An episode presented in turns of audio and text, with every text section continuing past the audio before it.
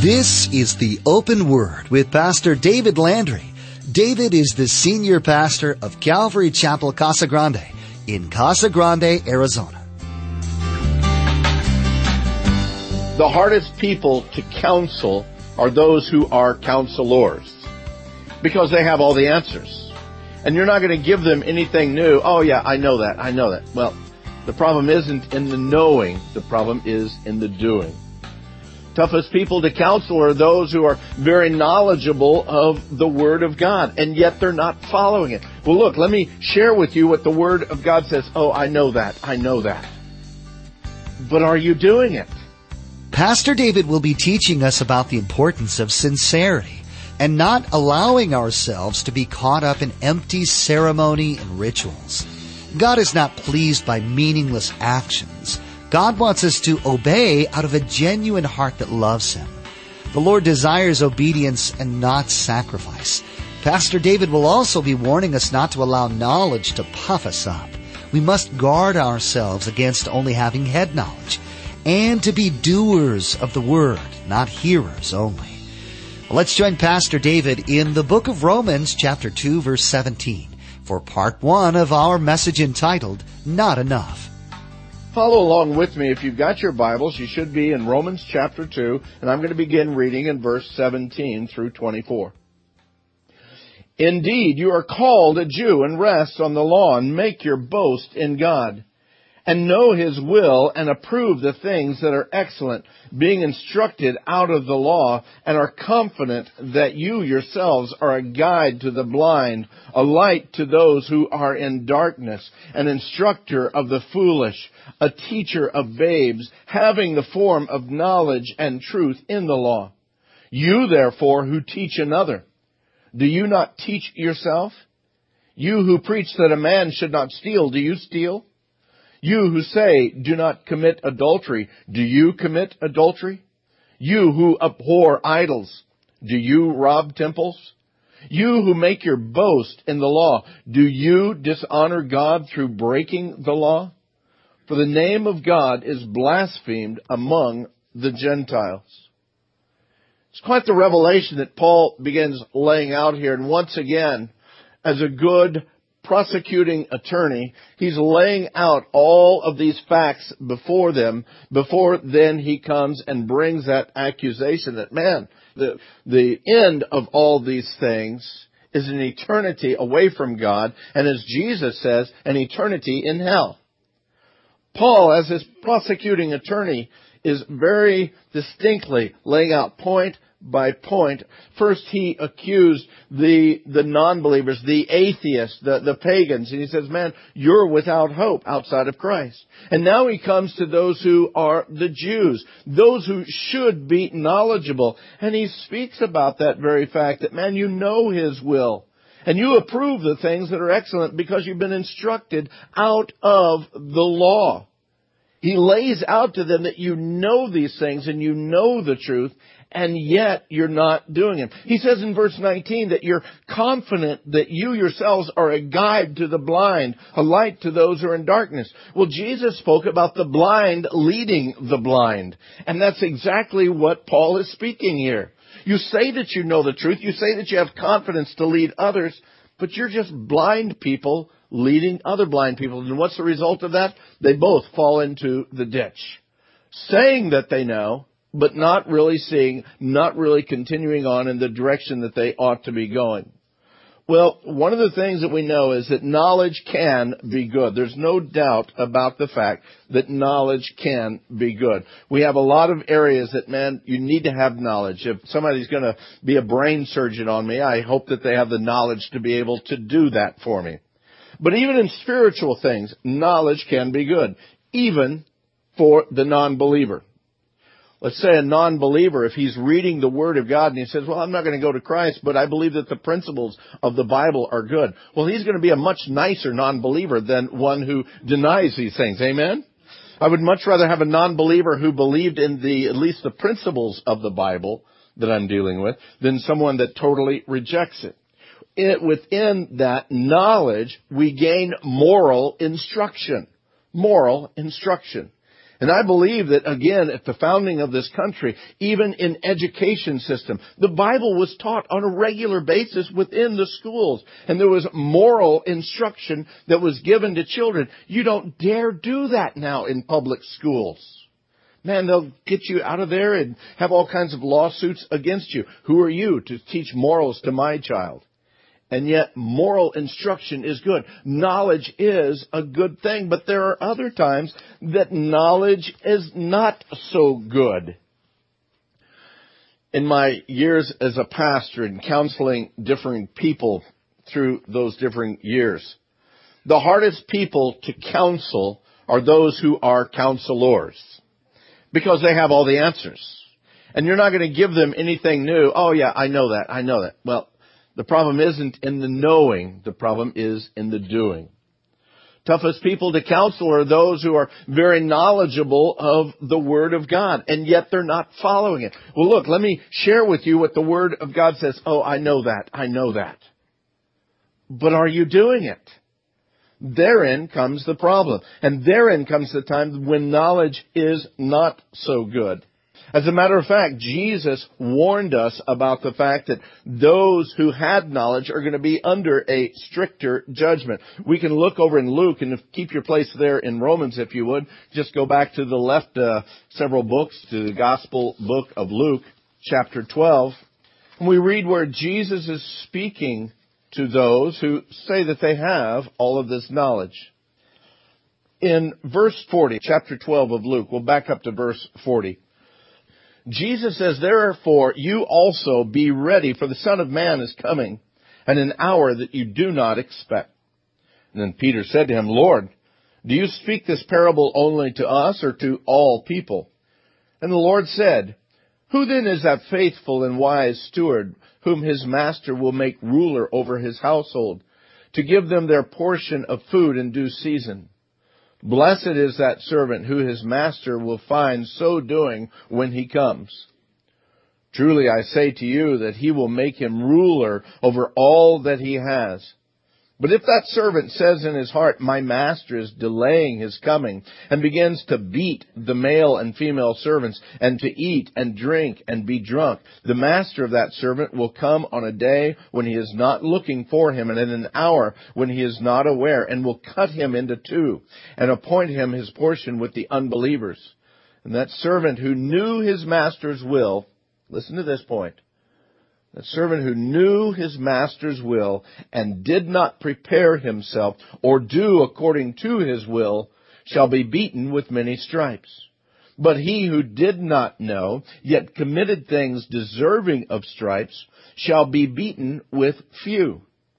For everyone to whom much is given, from him much will be required, and to whom much has been committed, of him they will ask the more knowledge is good, but knowledge is not enough. Along with knowledge, there needs to be obedience. Paul also in this chapter, in this section here, speaks about ceremony in verses 25 through 29, if you'll follow with me, back in Romans. For circumcision is indeed profitable if you keep the law. But if you are a breaker of the law, your circumcision has become uncircumcision. Therefore, if an uncircumcised man keeps the righteous requirement of the law, will not his uncircumcision be counted as circumcision? And will not the physically uncircumcised, if he fulfills the law, judge you who even with your written code and circumcision are a transgressor of the law? For he is not a Jew who is one outwardly, nor is circumcision that which is outward in the flesh. But he is a Jew who is one inwardly, and circumcision is that of the heart, in the spirit, not in the letter, whose praise is not from men, but from God. This whole idea of circumcision was a ceremony, the physical cutting that came upon a male within uh, the Jewish households to again identify them of the household of Israel. In essence, the household of faith. It was a physical thing that was done to them in order to identify them, but yet what Paul is saying, that physical thing is not enough if the heart isn't right, if they're not following after me in it. And that's what happened with all of Israel. They took upon themselves the physical cutting, but yet their hearts remained hard against the things of God. Beloved, there's sometimes that ceremonies are profitable. There's no doubt about that. There are ceremonies, and even as Paul says, hey, you know, circumcision is indeed profitable. Well, there's other ceremonies that are profitable for us. We look at circumcision, but uh, for for the Jew, but for us as Christians, we might speak of baptism. Baptism is profitable. The Lord says, hey, when you believe in me, be baptized. And that's one of the commands of the Lord. It's one of the ordinances of the Christian church. But yet for someone to come and get wet does absolutely nothing for them. I got wet when I was in fifth grade. I was put underwater completely at the little Baptist church that I was going to.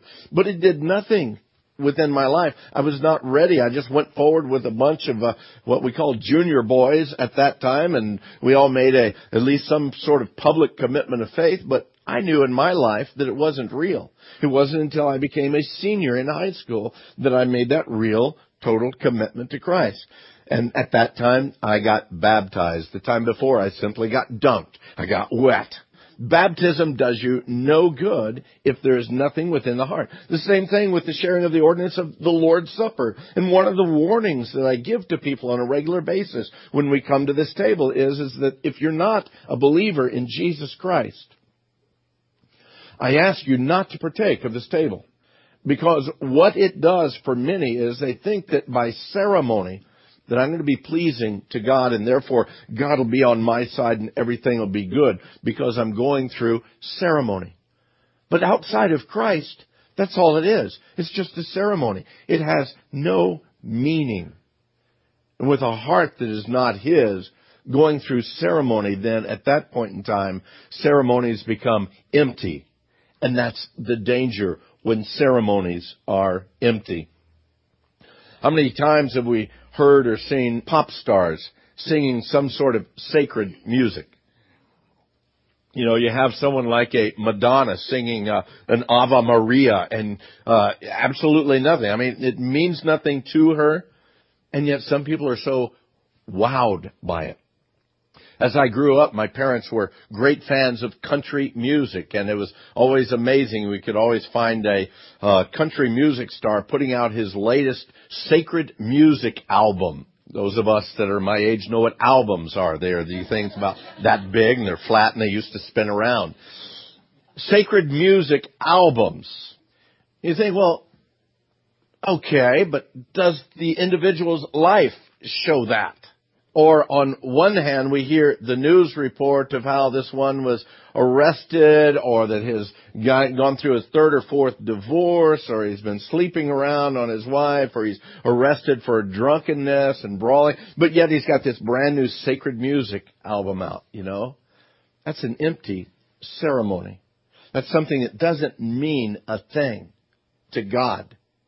How about athletes that uh, after a victory or perhaps after a touchdown, they'll, they'll point toward heaven. And sometimes I want to, I want to follow that individual and find out, okay, where's the rest of his life?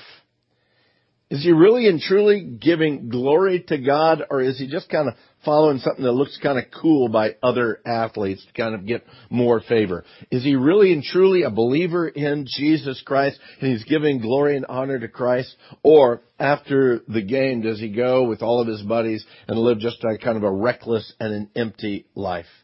Ceremonies that mean absolutely nothing. People will call the church at times and say, do you guys do weddings? Well, where do you go to church? Oh, we don't go to church right now, but we're thinking about going to church. Okay. My question to them then is, why do you want a Christian wedding instead of simply going down to the justice of the peace? Well, we want God to bless our marriage. God will not bless a marriage just because it's done in a church. God blesses a marriage that is committed to Christ. Same way with funerals, and I'm reminded of the story of the mobster's brother who was having a funeral at a church, and he came to the pastor and he says, "Now look, pastor, I want you to say some really good things about my brother.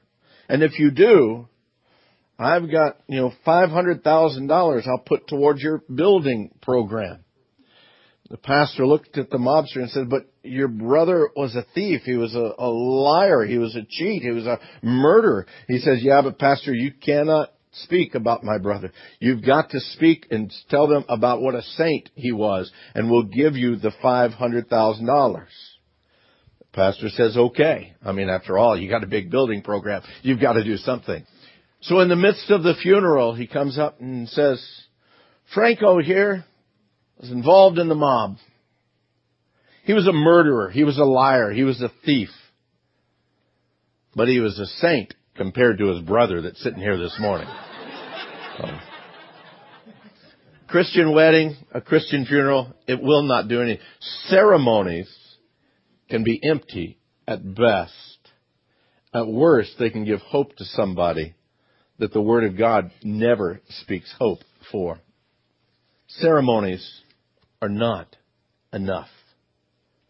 You can have all the knowledge and all the ceremony you want, but they are not enough when we come to stand before our King.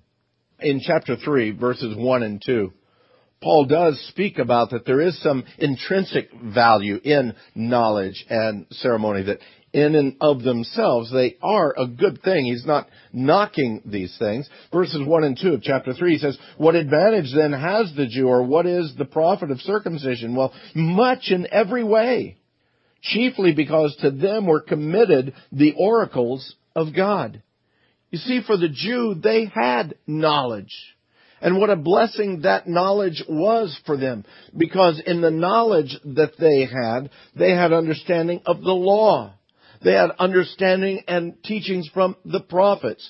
They had the glorious promises that were theirs because they were Israel. And God had called them and made them a nation out from among all other nations. God chose Israel. Man, what a blessing that was. And for every Jew, they understood that because as a young man. They, as a child, they would be learning the scriptures and learning the scriptures until finally, by the time they got about the age of 13, they would have their bar mitzvah and actually become an adult, a man within the household of Israel. The knowledge was a good thing, Paul is saying. He speaks of the ceremony, though he just speaks only of circumcision. The overall idea is that ceremony, there are good things about ceremony. For the Jew in particular, they had the feast days, and every one of the feast days spoke about the blessing of God in their lives. You would have the feast days of the tabernacles. You would have the Passover. You would have the Feast of Trumpets. You would have all of the glorious feasts that God had given them to again remember how God had guarded, protected them, and kept them through the years. Ceremony was a good thing. They also had the temple, and within the temple, all the elements and the instruments of the temple brought them to an understanding that God makes provision for them. We see on this side of the cross how everything within the temple pointed right to Jesus. He was the light of the world. He was the bread of life. He was the ultimate sacrifice for man and on and on and on again. We see these elements within the temple. So the custom of going to the temple was a good thing and even circumcision. Even circumcision because at a very young age, the child would understand, no, God has a special purpose and plan in my life because I've been born under the household of Israel. It was a good thing for them, but yet, if they didn't receive it, if they didn't accept it, if they didn't take it from the heart, they would miss the meaning. But yet God had given them this glorious, rich heritage. And Paul isn't knocking that at all. As a matter of fact, he commends them for that rich heritage. Again, I'm reminded of a story, it's a story of a fellow that was walking through the forest one day and he found a young eagle on the ground and the young eagle couldn't quite fly yet. It had apparently fallen out of a high tree and so the man picked the eagle up and brought it back to his farm and put it there in the chicken coop with all the rest of its chickens. And so he was able to eat the chicken feed and he was protected in there and Uh, so time went by and this little eagle began to develop and he was an odd looking chicken, but he was, he was there with the rest of them, just kind of again, kind of hanging around with the chickens, eating the chicken feed and being taken well care of. Well, one day this uh, wildlife management guy happens to go driving by, and he happens to look over in this chicken coop, and here's this eagle sitting there, and he goes and talks to the farmer, and farmer explains the situation. He said, "But this eagle was born to fly, not to be a chicken like this." And so he took the eagle and he lifted him up in the air like this, and the eagle just looked around. He saw the chicken feed and saw the other chickens, and just dropped back down. So the man says, "Well, this isn't right. This eagle." was designed to fly and not be a chicken. So he took the eagle and he climbed up on top of the farmer's barn and he raised the eagle up and the eagle looked around and hopped off of his uh, hands and down on the roof and then back down on another roof and then finally back down into the yard with the rest of the chickens. And this wildlife management guy says, this isn't right. This is an eagle. It's not a chicken. And so he takes the eagle, puts him in his car and drives up to a high mountain there on the edge of a cliff, reaches that eagle out.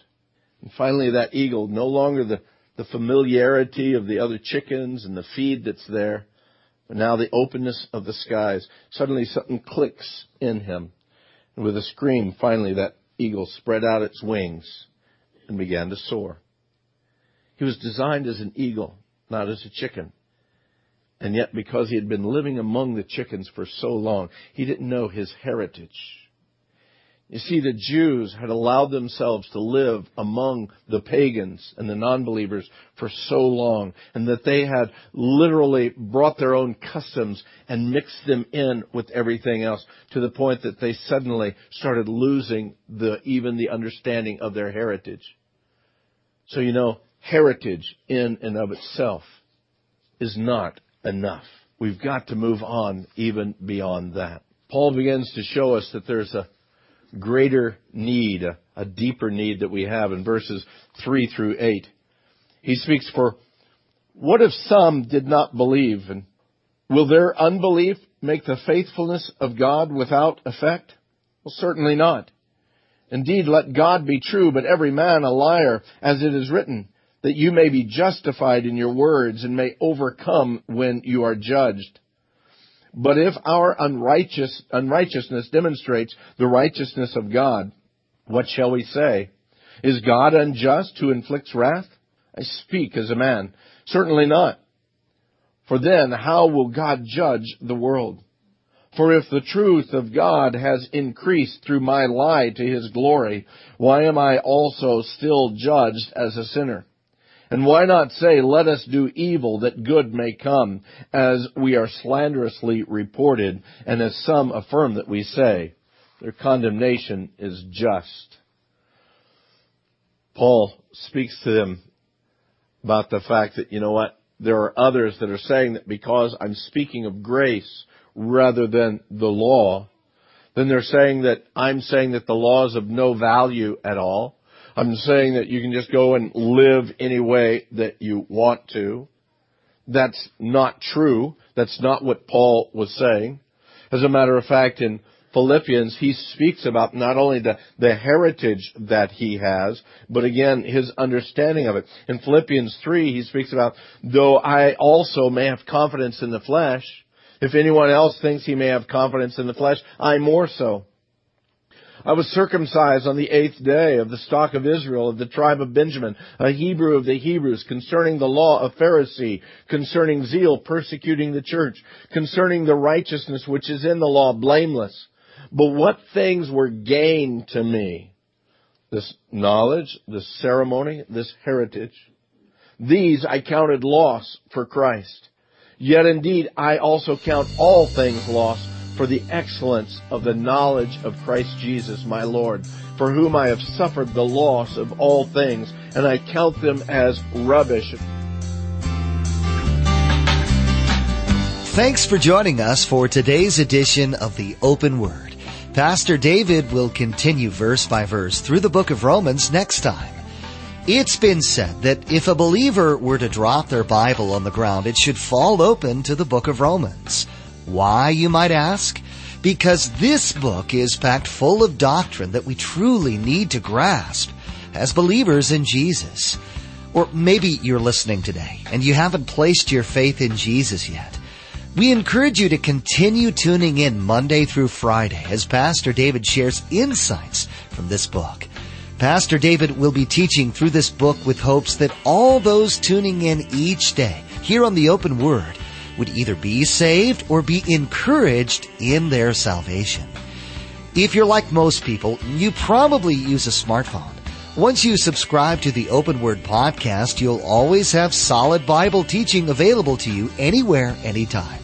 So log on to theopenword.com and subscribe to the Open Word podcast. And to become our Facebook friend or to follow the Open Word Twitter feed or to access the archive of messages, log on to theopenword.com. Well, that's all the time we have for today. We invite you to join us again for the next study of Pastor David's teaching through the book of Romans. That's next time on the Open Word.